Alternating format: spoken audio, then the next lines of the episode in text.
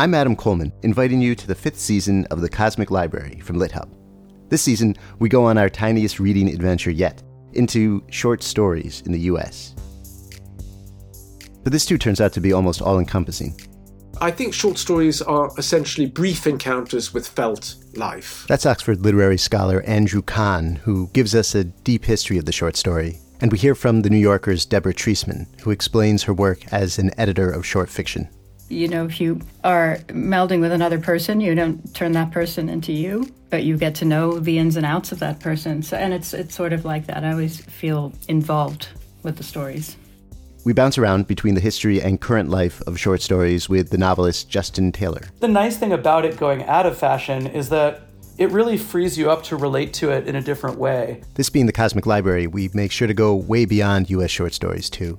Here's the Washington Post critic Becca Rothfeld. A lot of Kafka short stories, I think, gesture at or describe um, sort of nightmarish geographies or architectures. And the actor Max Gordon Moore reminds us just how wild short stories can be, with a reading in its entirety of Wakefield, the intensely strange, classic Nathaniel Hawthorne story. He had contrived, or rather, he had happened to dissever himself from the world, to vanish Get ready for all that and more in a season about short stories, small windows into vast universes. It's season five of The Cosmic Library, available soon wherever you go for podcasts.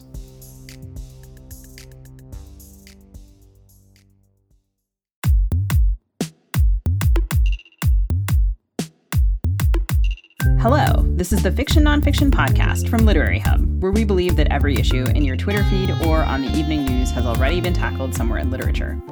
I'm Vivi Ganeshananthan, also known as Sugi, author of the novel Love Marriage. And I'm Whitney Terrell, author of the novel The Good Lieutenant. So, Whit, I know you love Ralph Ellison and that our mutual teacher, Jim McPherson, was a huge influence for you, and that's part of how this show started. And now you write about, among other things, uh, Kansas City and race. So, how would your career have been different if you hadn't been reading Black history and Black authors? Well, I mean, you know, I, I wouldn't have written any of the books that I think I've written. I mean, that I know I've written. I wasn't really reading Black writers. I wasn't taught Black writers when I was in high school, and even that much in college. Um, but the you know the entire intellectual history that I learned from James McPherson when I was at Iowa was an incredibly transformational way taught me to re-see the city that I had myself grown up in and understand things about the city that had been hidden from me and that that exact understanding became the source material for books like The Huntsman and The King of Kings County and even the book that I'm working on now. How about yourself? I think I was really, really, really lucky to have had several Black writers be my teachers. And that was true in college and in graduate school. Um, I got to work with Jamaica Kincaid, Patricia Powell, ZZ Packer, Jim. Um, and I can't imagine what I would be writing about without having studied with those teachers and without my having read Black and Black American writers who are, I think, you know, kind of my moral and aesthetic North Star. Like Toni Morrison. I mean, I think Toni Morrison is. Who, by the, the way, I would have loved to study with, and I, her class was very highly in demand. I did go to the school where she taught, and I couldn't get in. But it's my one the school, great regret. The school where she taught. Yeah. The school where she taught. That's how we're now referring to Princeton on this podcast. So, anyway, Toni Morrison is, I think, always how could you not start this conversation with her? Um, but I think these days, books about Black history, and I'm including here com- complex fictional depictions of Black life, are among those most likely to face criticism and to be the targets of book bans. Last week, we discussed the implications of banning books with Garth Greenwell, particularly books containing sexually explicit content. Today, we'll be continuing that conversation with Farah Jasmine Griffin with a focus on the importance of black literature and recent attempts to censor it. Farah is the chair of African American and African Diaspora Studies, director of the Institute for Research in African American Studies, um, and the William B. Ransford Professor of English and Comparative Literature and African American Studies at Columbia University. She has published widely on issues of race and gender, feminism, jazz, and cultural politics. Her work has appeared in Essence, the New York Times, the Washington Post, and many other places. Griffin is the author of Who Set You Flowin', The African American Migration Narrative, and Read Until You Understand the Profound Wisdom of Black Life and Literature, which came out last year. Farah, welcome to the show. Thank you for having me. Um, it's great to have you with us. Last November, you wrote an article for the Washington Post, uh, which was called Banning Toni Morrison's Books Doesn't Protect Kids. It Just Sanitizes Racism.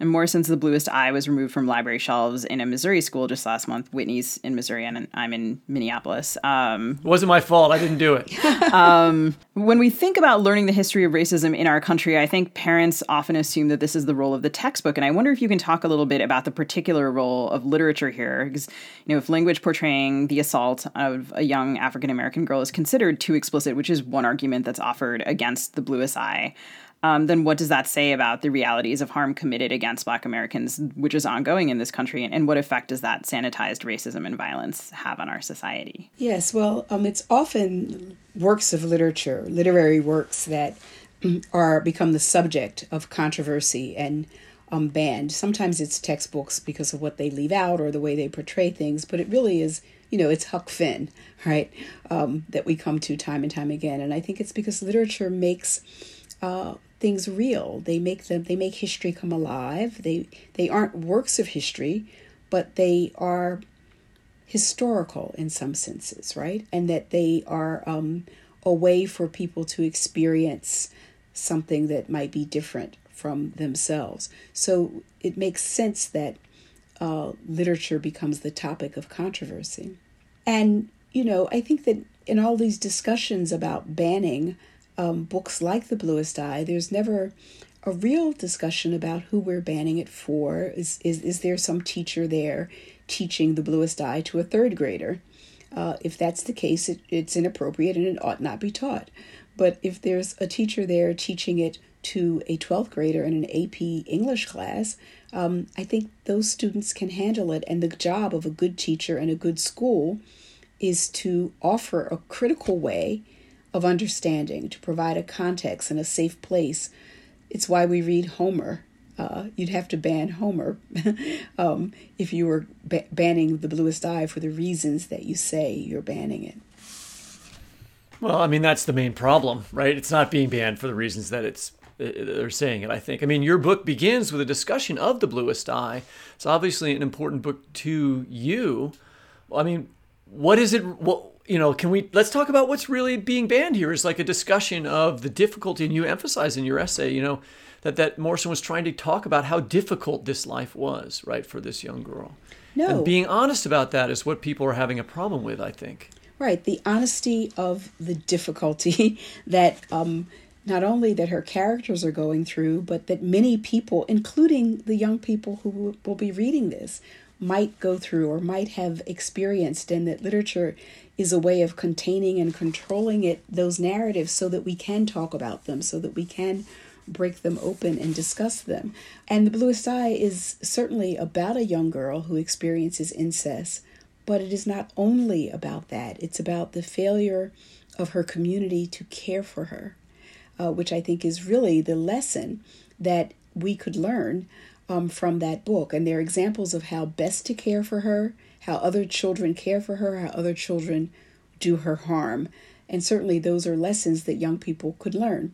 But really, it's about banning books that tell of a, the difficulties of a particular group of people, particularly in this instance, African American people, um, and not wanting to have have young people confront the truth of that history. Well, we're having you on because we think that it's very important to talk about. And you're in your book that that, that we're going to ask you to read from, um, read to, until you understand, is really about why that history is important to every American. And Black literature is a great treasure, you know, one of our greatest resources as a as a as a nation. So anyway, I wondered if you could read to us from the introduction to that book. Certainly, happy to. Both the autobiographical reflections and my readings of the literature speak to the ideals and failures of the U.S. experiment with democracy. My goal in writing this book is to draw upon a lifetime of reading and almost 30 years of teaching African American literature to explore how, in addition to addressing concerns about democracy, Perhaps even more than these, the works also speak to ideas and values that have concerned humanity since the beginning of time. Within these pages, I seek to share a series of valuable lessons learned from those who have sought to better a nation that depends upon and yet too often despises them. In the process, they have changed the world. I am guided by the following questions What might an engagement with literature written by Black Americans teach us about the United States and its quest for democracy? What might it teach us about the fullest blossoming of our own humanity? What I offer here is a series of meditations on the fundamental questions of humanity, reality, politics, and art.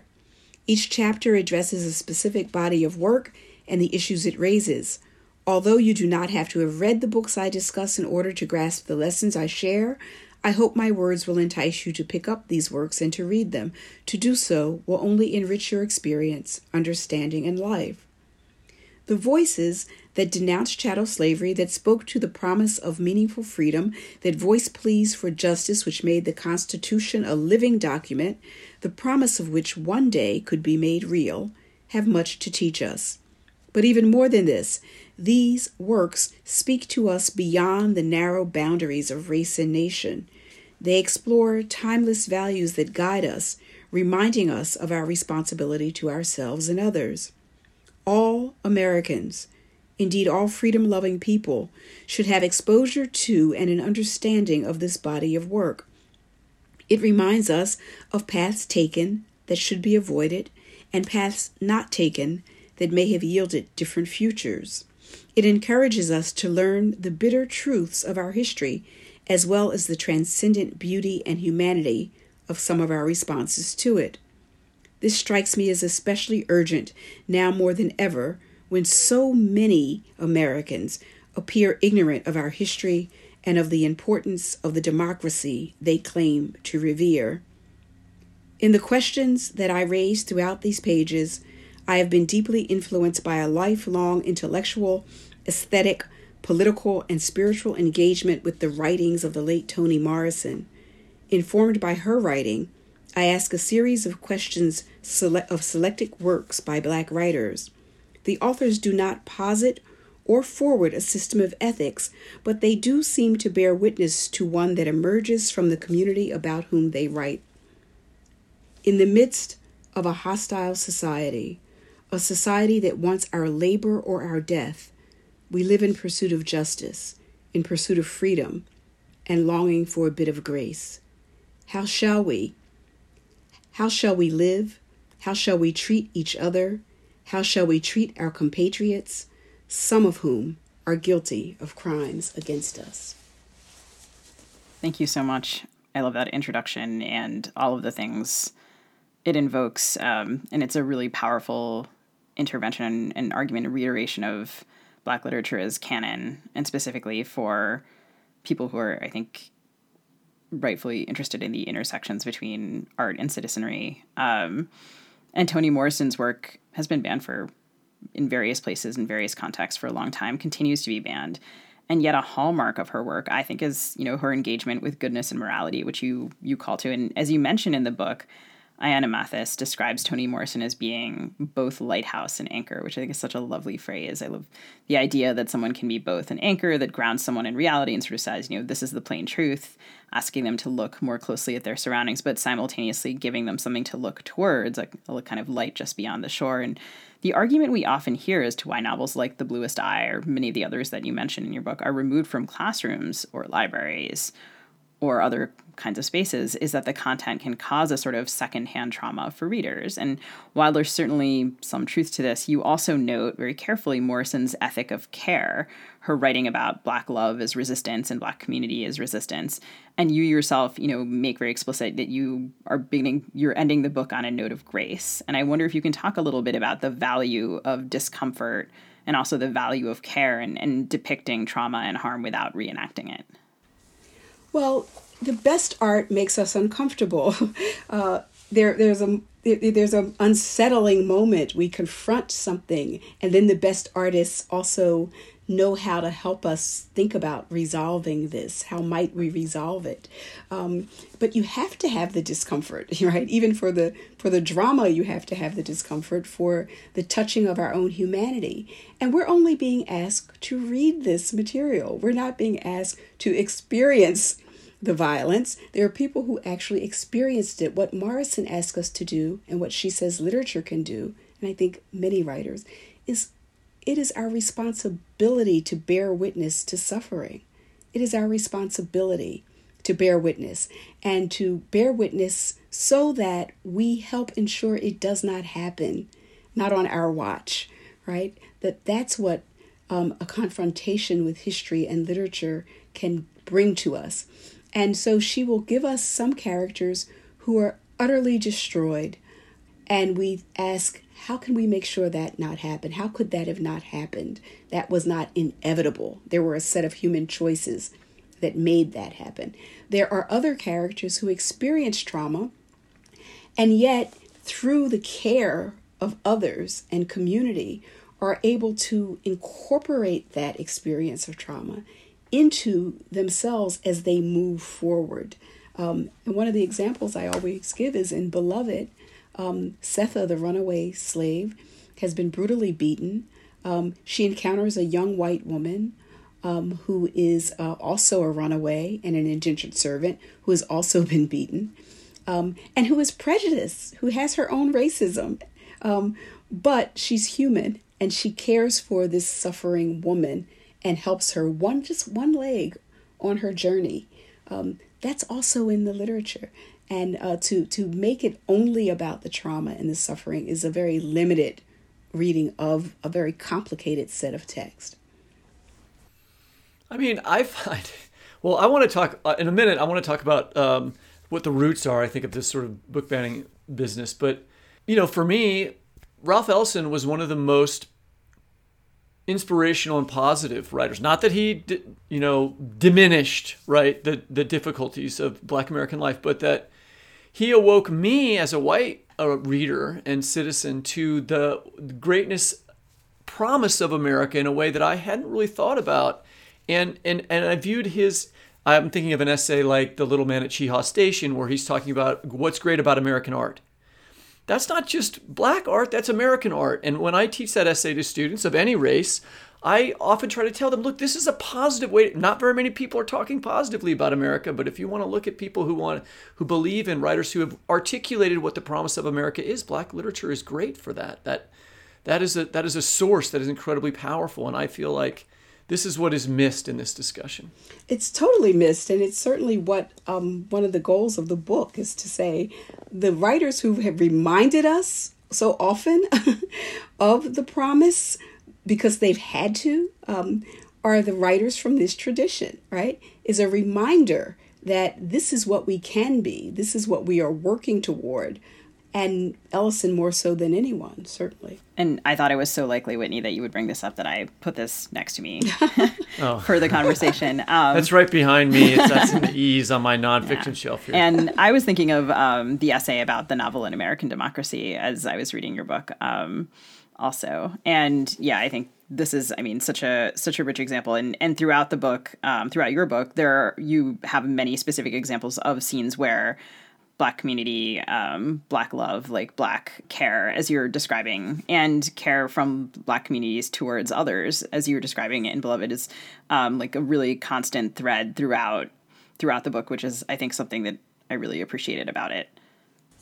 Yeah, I mean, I think of you know we, we think of you know we have our we all have our go to writers, um, and um, Morrison is mine, but so is Baldwin, uh, who never turns away, is you know kind of unflinching in confronting uh, what is difficult um, and insists that we do. Talk about a writer who bears witness, um, but who also believes in the transformative potential of human interaction and care. Um, in a novel like If Beale Street Could Talk, a poor family, um, wrongly convicted young man, uh, a young woman who's about to have his baby. Um, and they are taken care of not only by their families, their nuclear families, but in that novel, there are these ever widening circles a Hasidic Jewish landlord, or, landlord who will rent to them when no one else will, Spanish restaurant workers who will feed them when they don't have any money, an Italian immigrant store owner who testifies against the police officer who brutalizes the young black man. Um, there are these ever widening sense of possibility of what we can be as citizens of a multiracial democracy, even not even as, but while confronting um, the horrible things that people have had to undergo here. Okay, we're going to take a quick break right here and we'll be right back. I want to trace this back a little bit to what I think is really the source of, of the targeting of black literature right now, which I mean, this has been going on forever in America, so I'm not going to say this is the beginning point, but but the 1619 project that Nikole Hannah-Jones did and that became i think that it seems to me like the right realized like if they use the term critical race theory and we already did an episode on this um, that that was a, a successful like political rallying cry to the you know racist white base of the conservative party my, my personal simple view right? And so um, they can't they recognized and tell me if you think this is a crazy theory like they recognize i can't just say like i don't like toni morrison because he, they're talking about things that you know they're talking about uh, oppression that i find uncomfortable. They, they have to say like let's talk about the sex part of this instead. It's like a it's a trick really. Oh it's um, a distraction the, okay yeah. okay. No you're right. You're right. It's a total distraction. And i think you're i mean i think it's the, the power of the 1619 project but i tell you what i also think. When I saw all those young people after George Floyd, and not just young people, when I saw all those people hit the street, you know, who basically said, I see with my eyes what this is, and you're not going to tell me that my eyes aren't seeing what I see. You've done that before, but you're not going to do that now because I know what this is. I've been taught what it is, right? You've got two generations of young white people who are now grown and have children who have read Morrison, um, yeah. who have read Baldwin, who um, have had exposure in their classrooms to the very materials that people want to ban. And what does it do? It makes them stand up and say, "No, not on my watch." Right? I'm. This is not. I'm not going to watch this. um, and I think the power of that is so frightening. Um, that that is also why you see this move toward we've got to stop this. We don't want this in our schools. What are you indoctrinating our children with? Um, we don't want them exposed to this traumatic, this stuff that traumatizes them, that makes them feel guilty, you know, or that um, makes them realize that all the crap that we're saying is wrong. Is wrong. is wrong. And I think one of the one of the other things about this this is so interesting to think about is that in your book, one of the most powerful examples of an educator is your father who pervades you this, this wonderful love of literature, who makes sure that who is I think you use the phrase that it's not an uncritical patriotism, but like a really right this sort of very engaged reading. He introduces you to this great body work, and this is all a kind of education that actually happens outside of school. And I just was thinking about, um, and I found all of this the stuff about your father really mu- moving, and I was thinking about how powerfully education exists outside of school walls in black communities because right you're talking about the, the, young white people who hit the streets they learned morrison in school but they would they have found morrison outside of school would they have maybe maybe not right and so i i just it seems to me like communities that um, have not been able to trust public institutions to preserve, protect, present their histories are the ones that have these strong, independent, like oral, intergenerational traditions of radical educational literature. Like the notion that, like, it is your parents' job or your elders' job to sit you down and sort of be like, this is who Angela Davis is. And I wonder, like, in a world in which we can't maybe.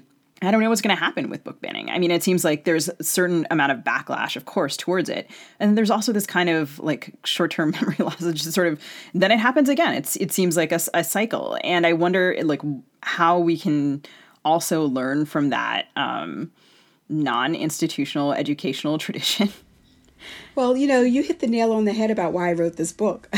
because I was, you know, I wanted to share the things that I share in my classroom with people who will never be in my classroom. Because I didn't come to this material in the classroom. And not only did I not come, to, I mean, I eventually did, but as a child, I didn't. And not only did I not come to it in the classroom, my parents didn't expect, they didn't, they had no expectation that the school was going to teach me this. No, um, that and in fact they were they were countering what they thought i might get in school you know they were of a generation that read racist children's literature right? So they were countering what i might get in school.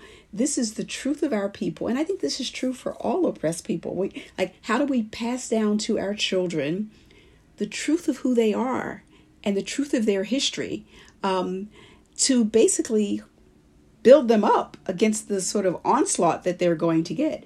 I think also I heard a wonderful idea. Someone said, you know, we can teach, we can take all those banned books and actually make a curriculum for outside of school to teach young people. right? And now we have all kinds of ways to do it. Let's read the banned books together. It's a community building effort, it's an intergenerational effort, um, and it's something that uh, we have a tradition of having done.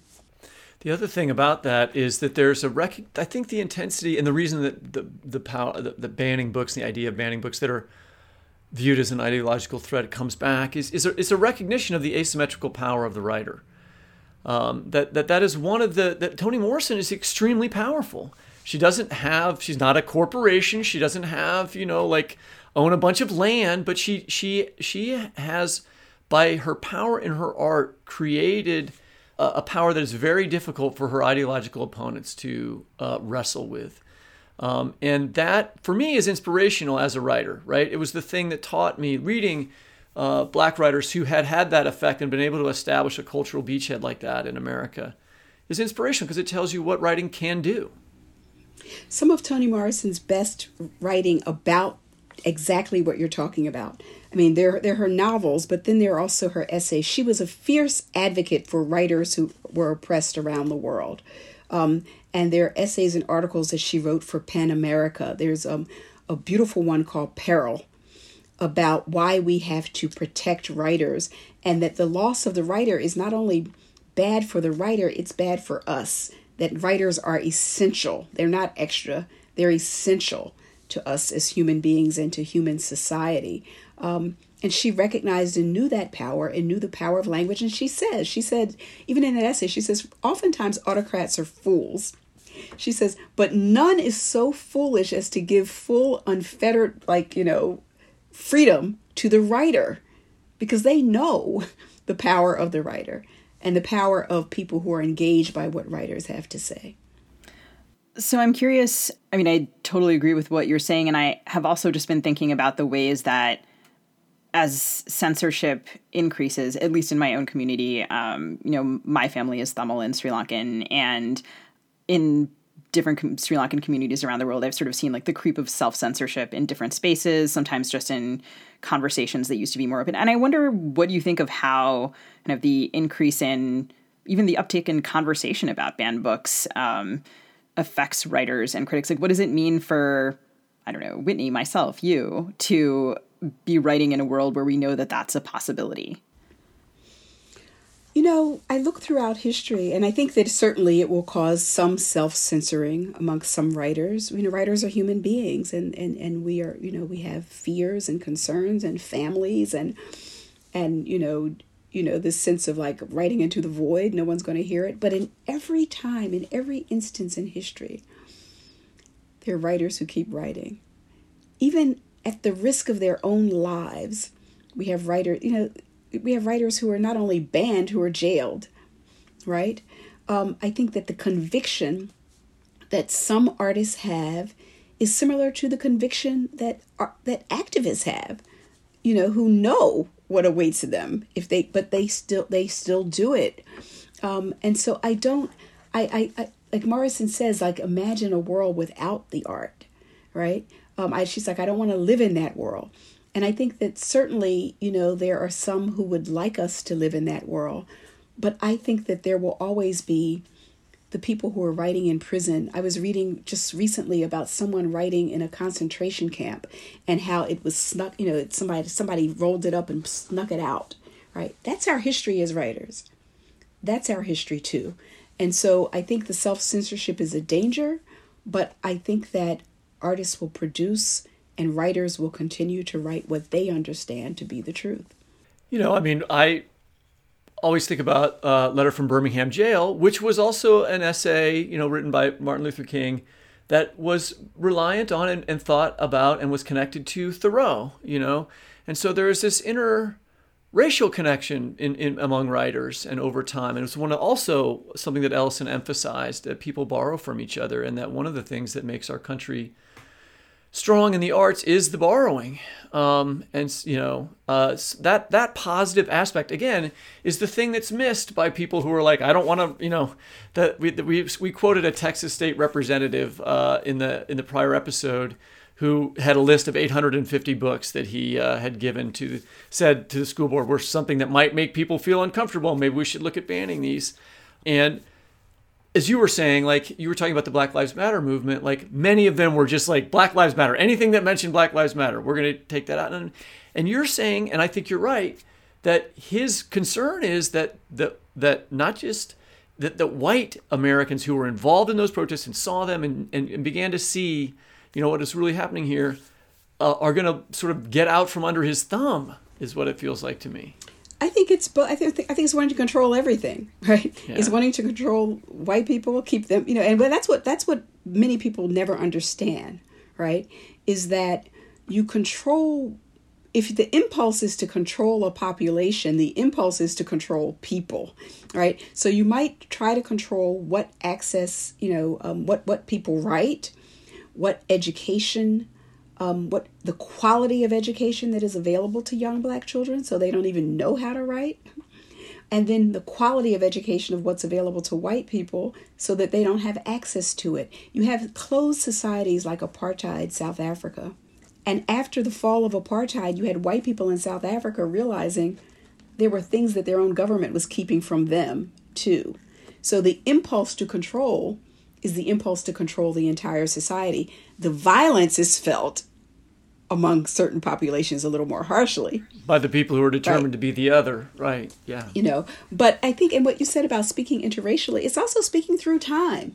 Like writers speak through time right? We you know and we read and writers read people from other continents um, and and get that sort of nourishment there and see themselves as part of that legacy and tradition. And that was one of the things that I really appreciated about your book that it wasn't organized by time period. That I think so much of that, um, right, that critical race theory rhetoric is also kind of trying to say the past is the past and the past is not that far past as we know but also the way that you organize by theme allows this really interesting conversation across periods of time which is always going on but which is i think sometimes really hard to kind of because of the ways that English departments, among other things, are organized. You know, peer, I was I just was asking my um, 17th century yeah right. I, I was just asking my um, older kid when I say the word periodicity to you, what do you think that means?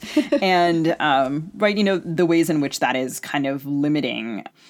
I mean, it's it's. I mean, from one lens, obviously, really valuable. But I think in this in the in the framework that in which you're writing about freedom and the the the the conversation across um, generations, I think, is one of the really lovely things in this book, and and also the way that um, the arc of the questions kind of moves and from like um, rage and resistance to to grace to see the the ways that those different themes are brought up by different writers across so much so much time right? Like there actually across is time. yeah across so much time yeah, and they're reading each other. You know, like the um the the younger writers are reading. I, I try to show how you know Barack Obama, who is a writer and an intellectual as well as a politician, um, I try to show how it's evident that he's read not only the Constitution and the Declaration of Independence, and he's read Niebuhr and he's read Baldwin and he's read Malcolm X because he is in conversation with him in the book. Um, he's read all of these people, you know, Rawls on justice. I mean that that all of these are informing. They're all part of our toolkit, right? And there there are no boundaries, artificial boundaries to what is part of our sort of intellectual and artistic toolkit that we have access to, as long as um, the banners aren't successful. And I think we have to just make the idea of banning books. They're books that I don't agree with. You know, I want access to them. I, I don't want I don't I, I want to be able to disagree with them. Um, I don't want to live in a world where the answer is you ban a book. Like that's not the society that we should be striving for at all. It also seems to me like something that fundamentally weakens. I mean, it just weakens critical thought, and that everyone becomes less capable of interesting and like interesting argument, interesting and rigorous argument. I mean, there's a part in your book where you, are writing about sort of the concept of um, the outdoors. Um, and you write about um, you're writing writing about the bluest eye, and it seems to me like banning books is a way of put trying to put something outdoors whereas mm-hmm. to exclude something to th- you you refer to the the quote unquote the throat out child um, yes and actually that sort of is also yeah it's i mean that's what the book banners are trying to do and so if if we don't succeed in doing having some sort of more inventive conversation about this, if you end up with this set of, say, white readers who have this lack of knowledge about our own literary history and cultural history and how does our what does our democracy look like? And we always like to throw these future questions in at the end. What does our democracy look like in 30 years? Well we don't you don't have a democracy that bans books. You don't have a democracy that um, that tries to hide keep its population from having access to information and any group of people that really want to stop critical thinking because that's what it is. It's not critical race theory, right? That's the boogeyman because they're not even talking about critical race theory. It's a population that thinks critically. Now, they don't mind if they think conspiratorially, right? And they'll say that to think conspiratorially is to think critically. It's ridiculous. But a population that thinks critically is not a population that can be controlled in that way. Um, and so I think that's what the goal is. The goal is to not have a population that thinks critically, not have a population that can understand dialogue, be in conversation. There is no democracy without that dialogue. As citizens, there is no democracy without an informed citizenry, and that's what we that's what they don't want is an informed. You know what did um you know, uh, the man who was president say, I love the uneducated. Well, it's not just the uneducated, because uneducated people can be also critical thinkers and smart. He's like, I love the people who don't think, is what he loves. right? The people who don't think. I wanted to, and this is just, and we're about to wrap up here, but okay. I, I wanted to add to, you know, we talked about the 1619 project and maybe that is a source for this new wave of book branding, but I also think that, and I wondered what you thought about this what it strikes me is that when I was going to high school in 1980s, in essence, the books that are in your book uh, were at my high school banned without being said that they were banned because nobody mm-hmm. taught black writers at my high school. Period. Now they do. Now my son goes to the same school, and I think increasingly on the you know high school level, there's been a large push and a consciousness that more diverse books do need to be read, and suddenly a certain segment of our population is waking up and being like, wait a second, we want to go back to the old ways where these things were shadow banned or sort of just it was understood that they would not be taught. Is that is it possibly that that's part of the deal here? Oh, it's definitely part of the deal. I mean, I didn't grow up reading these books in school either, right? I was in school in the late 70s, early 80s. Um, I read them on my own. I read them with friends but not in school. And then, as you say, things changed and, and you started reading them. But it's not just, you know, we want to go back, we want to go back to the days when people didn't have the right to vote. we want to go back to the days when women didn't have control over their own bodies, right? That's when um, everything was great again. That's when right? all was great. Yeah. It was all great. and we want to go back to it. And it's these darn books where they didn't read books about two mommies, right? That that's what that's what has changed us for the worse. We want to go back. Um, and so it's all, I think it's part and parcel of a far right shift and public schools and school boards and um, curricula. That has always been, um, that's always been uh, one of the sites of struggle and contestation. And it's not only black children who suffer, white children suffer too. And, you know, I, it's, it's these, these moves, you know, to stop people from voting, it impacts black voters and brown voters, but it, it'll impact poor white voters too. Uh, we are the canaries in the coal mine. So I think that's the danger. That's the danger. It's so interesting to hear the two of you talk about this work not being taught at school because where I went to school, it was taught. And I have these specific memories of reading The Bluest Eye and, um, you know, the autobiography of, of Malcolm X. And, um, you know, it was that my brother had been assigned those books and I went into his room and filched them and I was definitely you know probably too young to be reading them. And also they were just so brilliant. Like there was i would just sort of wait until everyone left the house and then i would go get them. But then also they were taught in school. And so it's hard for me to even imagine classroom spaces without this work because i guess you know i've grown up very privileged with access to them. So it's it's it's yeah it's amazing to hear. It's a different i mean yeah It's i think in different contexts they've been taught in different um in different locations they've been taught. I think that one of the things that I often think um, is that, you know, in, in the United States, one of the um, goals of white supremacy was to to to call into question the intellectual ability of black people. And so you can't call into question their intellectual ability if you have young people reading these books. I mean, you know, you just you can't do that. So um, it makes the project of saying that people are don't have the capacity uh, to think. It makes it a little bit easier to do to tell that lie if you if you keep people from reading what they've written. Farah, we want to thank you for joining us. Um, listeners, you can hear more of what Farah Jasmine Griffin says on Twitter, and be sure to grab a copy of Read Until You Understand The Profound Wisdom of Black Life and Literature. Thank you. Thank you so much for joining us. That's it for this episode of the Fiction Nonfiction Podcast from Literary Hub. This show is produced by Anne Kniggendorf. To subscribe to Fiction Nonfiction, please type fiction slash non slash fiction into your favorite podcast app. We'd love to hear your ideas and feedback. You can reach us at fictionnonfictionpodcast at gmail.com, on Twitter at FNF Talk, on Facebook at FNF Pod, and on Instagram at fiction.non.fiction.podcast. In each of these places, you'll find links to our LitHub radio show notes, including some of the readings we mentioned in this episode. You can also find video versions of our episodes on our YouTube channel. Our website, with our full video and audio archive and episodes grouped by theme for educators, is at fnfpodcast.net.